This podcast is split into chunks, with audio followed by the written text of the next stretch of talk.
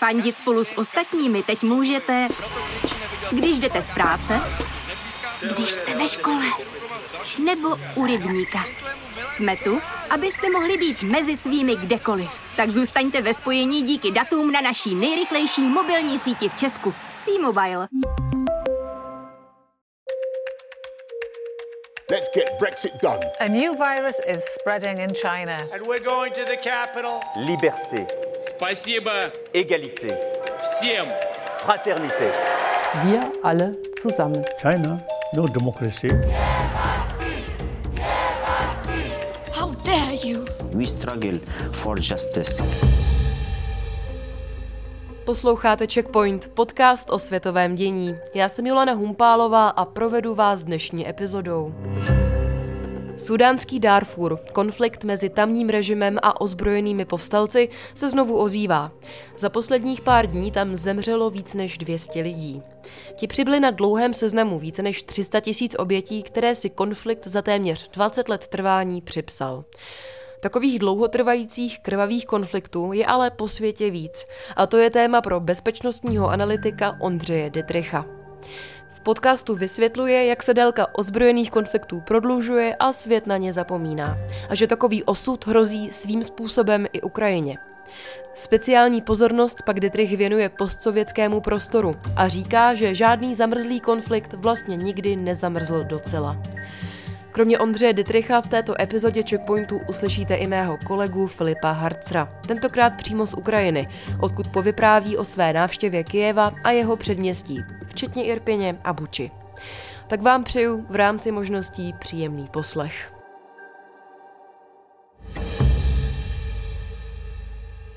V Checkpointu vítám bezpečnostního analytika Ondřeje Dietricha, ředitele Ústavu mezinárodních vztahů. Dobrý den. Dobrý den vám je posluchačům. Hrozí podle vás, že se na Ukrajinu časem zapomene stejně jako na Darfur? Nemyslím si, že se na Ukrajinu zapomene, eh, ale pozornost, kterou tomu konfliktu, který velmi pravděpodobně potrvá ještě měsíce a spíše léta, tak se bude věnovat mm, různá míra pozornosti, a to i na evropském kontinentě. Myslím si, že tady ve střední a východní Evropě na Ukrajinu určitě nezapomeneme, ale už teď vidíme, že pozornost společností západní části Evropy se postupně přesouvá na jiná témata a samozřejmě čím dál jdeme eh, vzdáleností, tak tím ta pozornost je, je menší. Ptala jsem se na konflikt v Darfuru. Eh, ten se táhne už skoro 20 let. Organizace spojených národů odhaduje, že má více než 300 tisíc obětí. No a jenom tuto neděli zemřelo při bojích 168 lidí, tedy za ten jediný den. Mohl byste v krátkosti říct, co je to tedy vlastně za konflikt? Je to konflikt, který se vede po několika liních eh, etnických, ekonomických. Je to konflikt, eh, jednoduše řečeno, mezi centrální vládou sudánskou a povstaleckými skupinami v, v tomto regionu Darfuru, eh, který má dlouhou historii autonomie nezávislosti. Zároveň je to oblast jediná v Súdánu, která není příliš rozvinutá. Zmiňoval jsem etnické linie toho, toho konfliktu, které tam také hrají roli a které se prolínají i s ekonomickými liniemi. Je to z části konflikt mezi nomády a usazenými Eh, zemědělskými eh, komunitami. Hraje tam roli samozřejmě i změna podnebí a to postupující dezertifikace, postup, postup pouště. Takže je to konflikt, který jednak trvá už delší dobu v různé intenzitě. Eh, v té největší propukl v poslední dekádách v roce 2003 a potom prošel několika dalšími fázemi. Bylo uzavřeno několik dohod o příměří i jakási řekněme, celková mírová dohoda v roce, v roce 2020, ale jak jste zmiňovala, tak v malé intenzitě ty boje pokračují i nadále. Je to jeden z těch dlouholetých konfliktů, o kterých se dnes budeme bavit. Eh, jeden takový další, velice významný, nedávno skončil, tedy loni na konci srpna, kdy došlo k ukončení války v Afganistánu. Dá se vůbec říct, kolik vlastně na světě je takových dlouholetých konfliktů a kolik lidí třeba ovlivňují? Těch dlouhotrvajících konfliktů je rostoucí počet, stejně tak jako roste počet konfliktů jako takový. Když se podíváme na, na statistiky konfliktů, které dneska ve světě se vedou a vedly v poslední době, tak vidíme několik trendů, které nejsou příliš příznivé. Je to jednak rostoucí celkový počet těchto konfliktů. Podle některých výpočtů v roce 2020 byl vůbec největší od konce druhé světové války. A jsou to konflikty, které jsou vedeny mezi jak státy, tak nestátními eh, aktéry a skupinami. Ehm, konflikt v Afghánistánu, respektive působení eh, západní koalice států, eh, konflikt mezi nimi a Talibánem ten opravdu skončil, ale ani v Afghánistánu eh, nezavládl, nezavládl klid.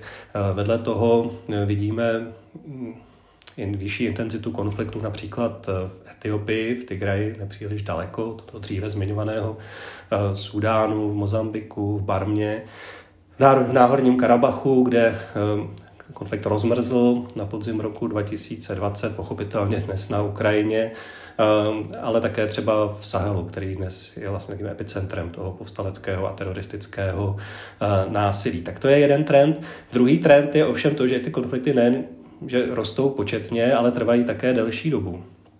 Podle některých statistik vlastně více než polovina, až 60% eh, těchto konfliktů trvá 10 let a, a nebo déle. A jejich průměrná doba trvání také roste a to až na nějakých 30 e, let. A to, co se také děje a to, co konec konců také jsme viděli v tom dříve zmiňovaném Darfuru, je, že, že ty konflikty vlastně prochází různými fázemi, není to zcela lineární, mají nějaké horké fáze, potom třeba dojde k uzavření nějakého příměří nebo mírové dohody, ale to ještě neznamená, že, je, že po konfliktu ten konflikt se může vlastně vracet e, s různou, s různou mírou intenzity a nedochází tedy vlastně tolik k takovému celkovému vyřešení e, těch příčin původního sporu. Jaké důsledky mají obecně tyto konflikty pro zasažené země? Mají, mají určitě velké důsledky. Já bych se možná ještě krátce vrátil k, k těm trendům, když jsme se bavili vlastně o tom mírovém řešení nebo nalezení vlastně nalezení mírového řešení um, a vyřešení těch, těch konfliktů, tak to, co jim také úplně neprospívá, je rostoucí fragmentace. Eh, kdy vlastně ty konflikty jsou častěji vedeny mezi třeba jedním státním aktérem, ale vícero nestátními aktéry zároveň, anebo ti nestátní aktéři jsou víceméně horizontálně diferencováni, jsou to taková spíš jako volná uskupení. Eh, tohle třeba vidíme v Sahelu, to je myslím jako docela dobrý, eh, dobrý příklad, kde vlastně ta dnes jedna z výrazně viditelných a působících džihadistických skupin je takovým jako konglomerátem. Ta konglomerace se jmenuje Nusrat al-Islám a vlastně združuje v sobě několik eh, dříve známých skupin, jako Ansar Dine, Al-Qaida islámského Magrebu nebo, nebo Al-Murabitun. A eh, tato skutečnost, že vidíme vlastně více těchto volně, volně spojených nestátních povstaleckých skupin, které se účastní nějakého konfliktu, potom také nepřispívá vlastně hledání mírového řešení, protože se těžko dosahuje nějaké dohody mezi, mezi stranami eh, tohoto sporu. A tyhle ty konflikty mají vliv na eh, velké množství lidí, zejména na globálním jihu, zejména na řekněme, globálních periferiích, viděno z našeho západního pohledu.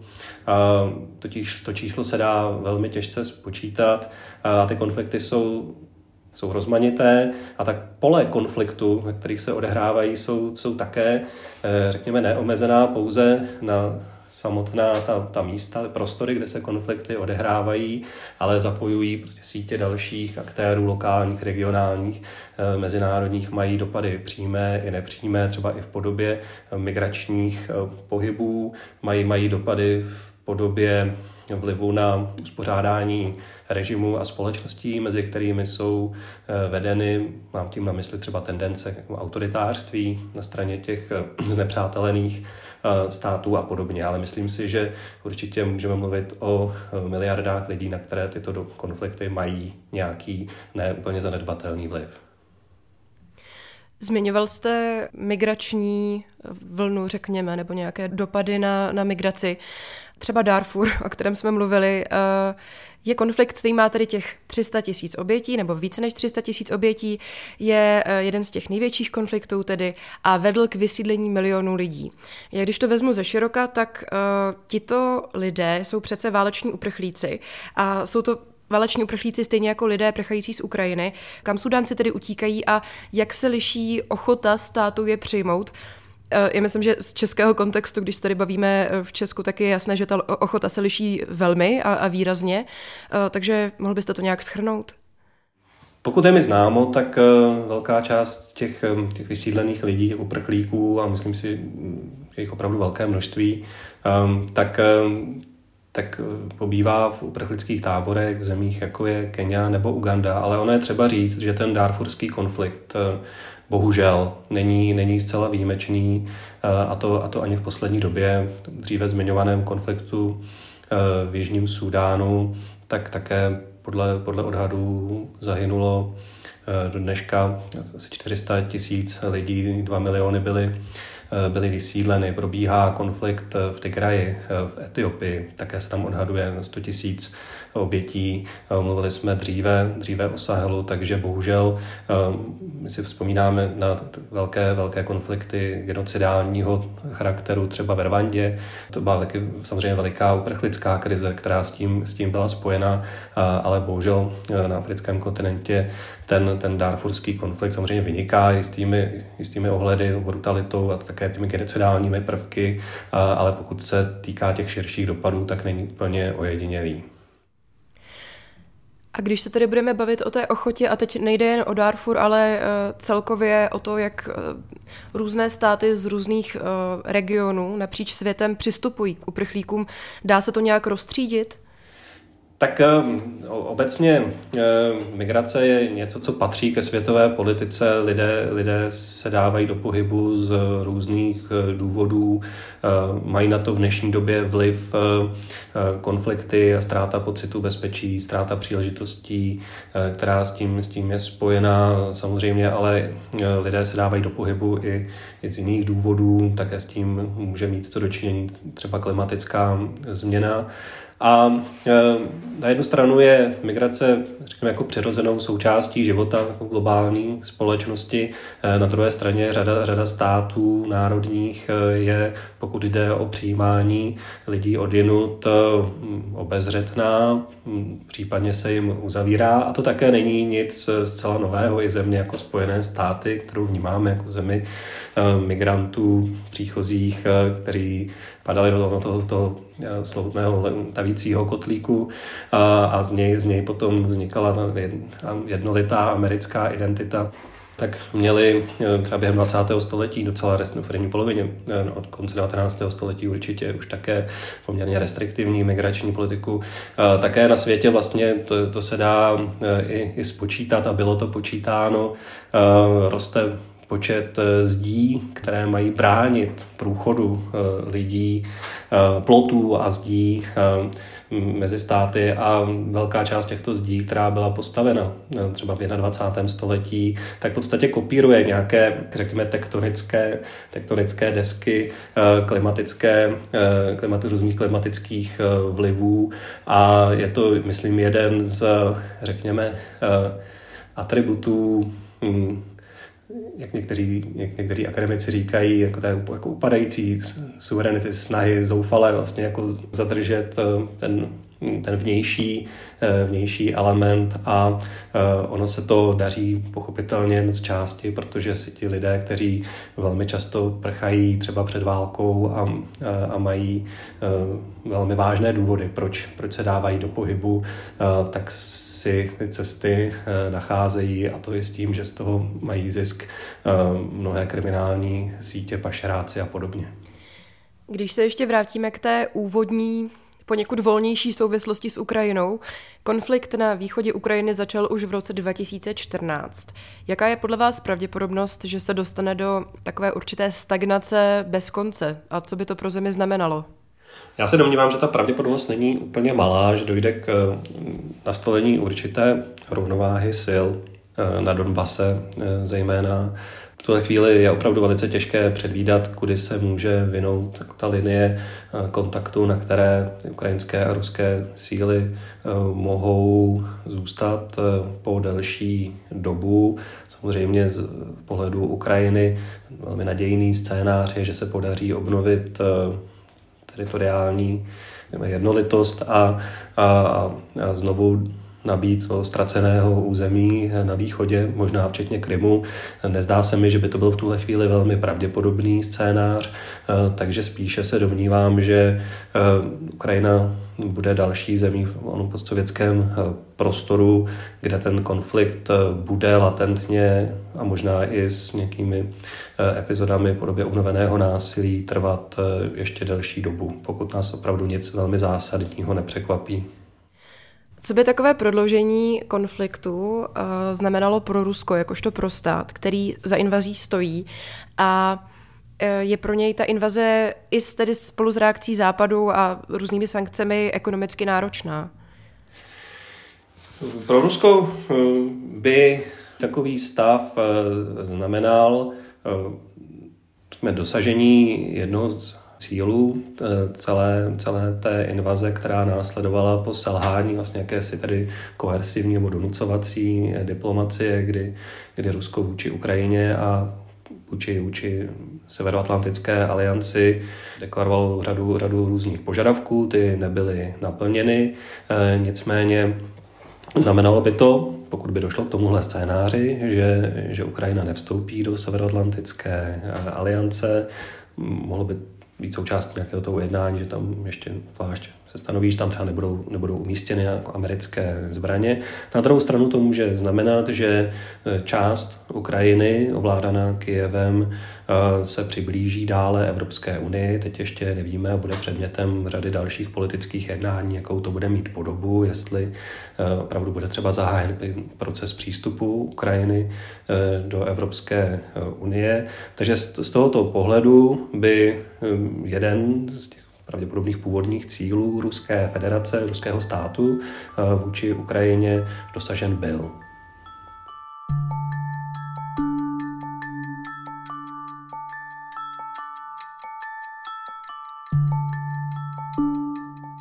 Je checkpoint o dlouhotrvajících násilných konfliktech s ředitelem Pražského ústavu mezinárodních vztahů Ondřejem Detrichem.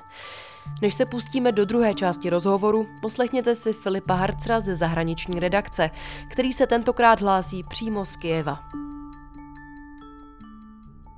V Kijevě to na první pohled vypadá docela normálně, třeba kaštany, kterými je město poseté, se začínají pomalu zelenat, ale je patrné, že na ulici, třeba na bulváru Chreščatyk v centru města je mnohem méně lidí než dřív, je tu i méně aut a většina obchodů, kaváren i restaurací je zavřená, čili když chcete jít někam na oběd, vyplatí se kouknout se na mapu magistrátu s otevřenými podniky a službami.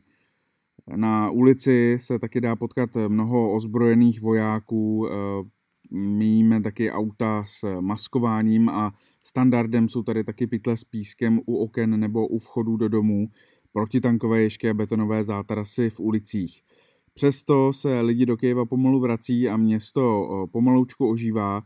Tu válečnou realitu tu připomínají několikrát denně e, taky sirény varující před hrozbou náletu nebo dopadu raket. Skoro nikdo už to ale na ně nereaguje, protože by to znamenalo zůstávat několik hodin denně v krytu a to každý den.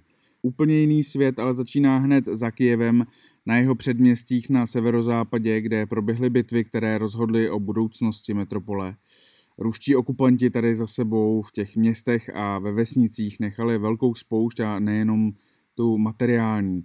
I do osvobozených obcí se už ale lidé pomalu začínají vracet, tedy pokud mají kam, a začíná se taky s opravami infrastruktury, té, co je potřeba, eh, třeba stržený most eh, mezi Irpiní a Kijevem se už dá objet po nové asfaltce, byť to je velmi provizorní řešení.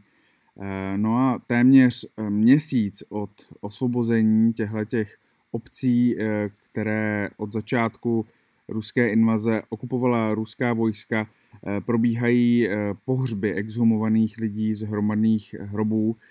Ta jejich identifikace byla často složitá a zdaleka ne všichni ještě našli místo svého posledního odpočinku.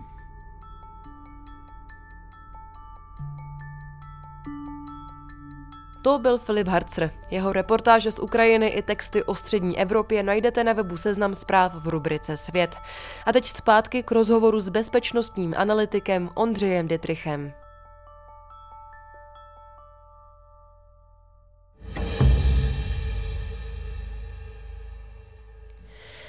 Bavili jsme se o dlouhotrvajících konfliktech. Zmiňoval jste Karabach, což byl donedávna zamrzlý konflikt. Jaké rozdíly jsou mezi tedy dlouhotrvajícími a zamrzlými konflikty? V zásadě my používáme ten termín zamrzlý konfliktů mm, zejména ve vztahu k konfliktům v postsovětském prostoru, Podněstří, Náhorní Karabach a konflikty v Gruzii, Jižní Osetie, Abcházie, dříve, dříve Adžárie. S výjimkou Podněstří jsou to, eh, jsou to konflikty, eh, které mají jako určitou podobnou, podobnou trajektorii v tom, že se to platí teda i po Podněstří.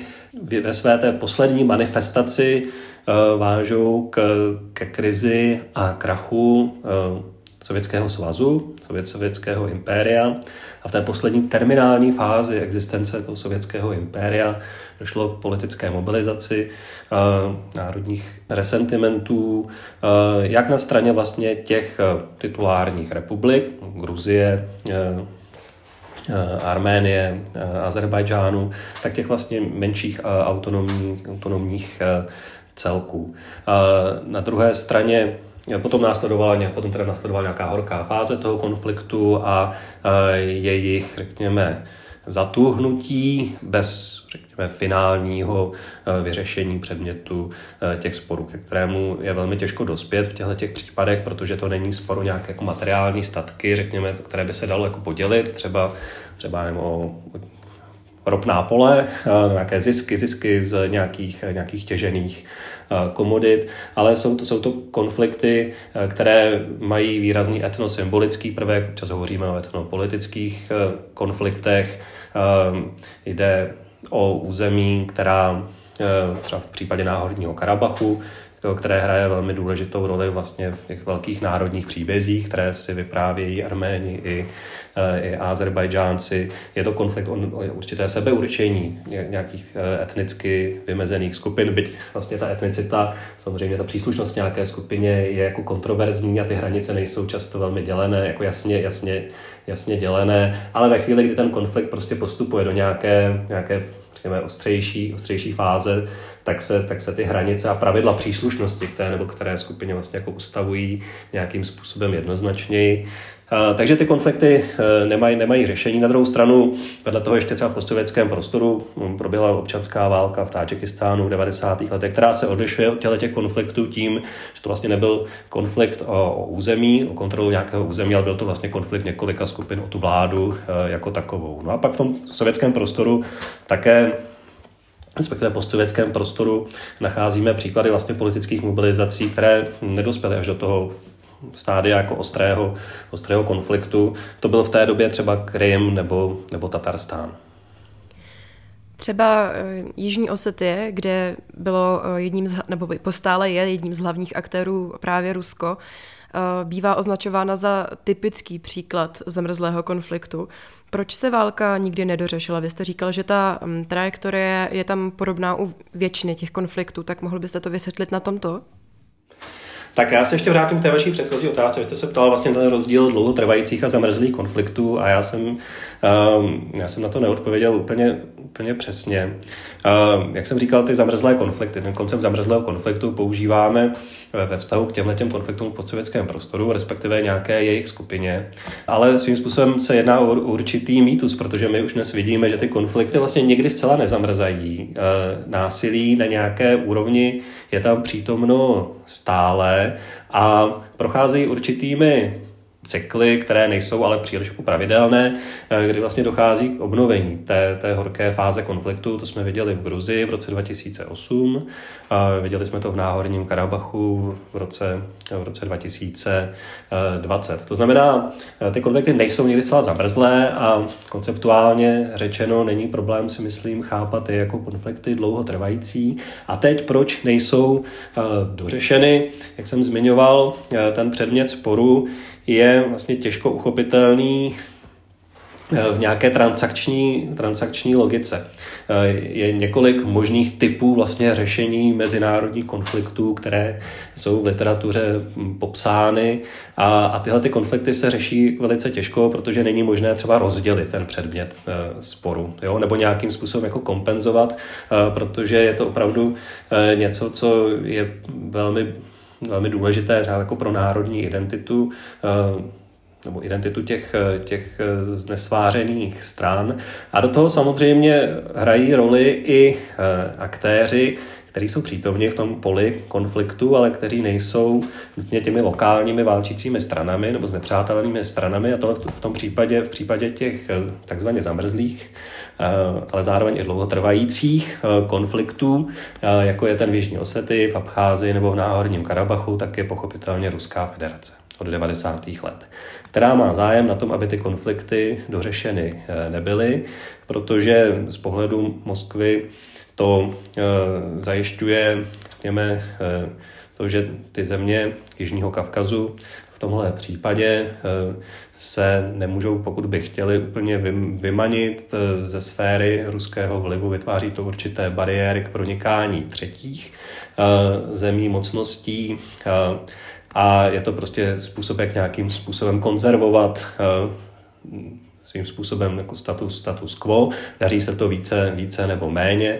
Eh, není, není to eh, zcela účinná strategie, třeba v případě Gruzie se to zcela nedaří, ale u Arménie sousední naopak je to patrnější.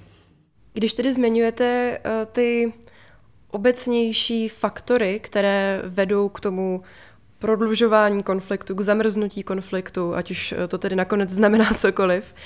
Když tedy přihledneme k těmhle těm faktorům, spadá do toho i Ukrajina teoreticky. Jde o etnický konflikt svým způsobem.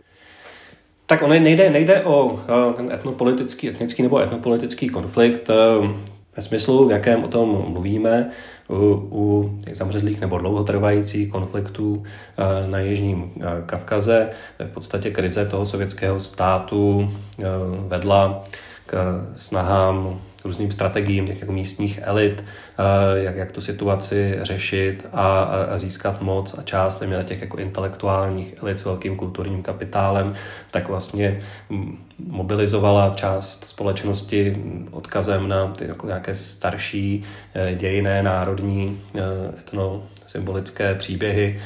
Tak tohle to na Ukrajině nevidíme. To znamená, není to, není to konflikt nějakých dříve titulárních etnik Sovětského, Sovětského svazu. Je to, je to konflikt nyní, který ovšem podobně jako v případě těch ostatních konfliktů může mít podle mě docela velký státotvorný state building efekt a to na ukrajinský národ především. To v tomhle ohledu se může potvrdit samozřejmě jako dějiných specificích. Známá teze Charlesa Tillyho, že eh, válka vytváří stát a stát se dopouští války, war makes state, state, state makes war. Uh, takže tohle, tohle možná uvidíme, ale on žádný z těch konfliktů není, není úplně totožný. Můžeme sledovat nějaké obecnější tendence v případě těch postsovětských konfliktů, některých právě těch, uh, kterých se hovoří jako, jako zamrzlé, i nějaké spojující uh, linie, a, ale každý ten konflikt je vlastně velice specifický. Víme tedy už, proč eh, ty konflikty nedocházejí konce, ale mohl byste říct, co je potřeba k tomu, aby konflikt třeba na Ukrajině nebo nějaký uh, podobný, o kterém jsme mluvili, došel k mírové dohodě, k nějakému ukončení.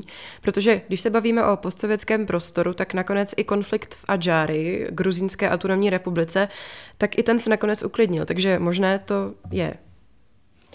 Ano, a to ten konflikt, kde vlastně nikdy nedošlo k té velké, velké horké fázi. To je také třeba říct.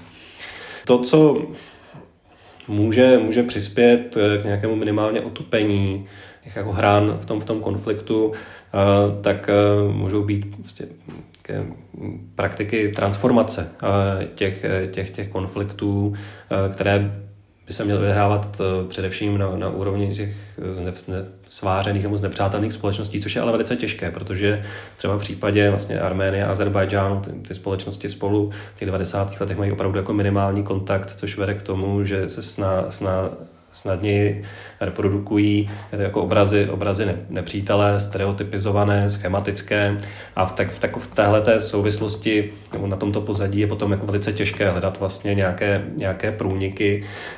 Pokud jde ten konflikt na Ukrajině, tam se domnívám, že to je konflikt, vlastně, který má několik vrstev a také se tím odlišuje od těch konfliktů, eh, které mají prostě i nějakou historii, jo, což je také třeba, třeba říci u těch eh, takzvaně zamrzlých konfliktů Jižního Kavkazu, že jsou to konflikty, které se táhnou daleko do minulosti, nejsou to jako odvěké konflikty, ale mají prostě nějakou, nějaké nějaké epizody, eh, nezřídka vlastně do té horké fáze vstupovaly v dobách, kdy ruské, potažmo sovětské impérium eh, bylo oslabeno.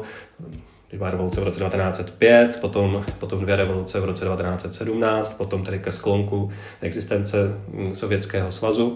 Eh, a to, to není příklad eh, Ukrajiny, pochopitelně. Ten konflikt na Ukrajině jako je specifický i v tom, že ho vede přímo v podstatě Rusko a, a Ukrajina. Eh, samozřejmě jsou tam teda i, i, ty separatistické entity, ale spíše jako někde, někde v pozadí v, tu, tuhle tu chvíli. Je to velká konvenční válka mezi prostě dvěma velkými evropskými národy, jo, tak to je, to je specifické. Samozřejmě Rusko intervenovalo v Gruzii v roce 2008, jo, ale pořád to byla v podstatě jako expediční operace. Jo. Teď se bavíme opravdu jako o velké konvenční válce.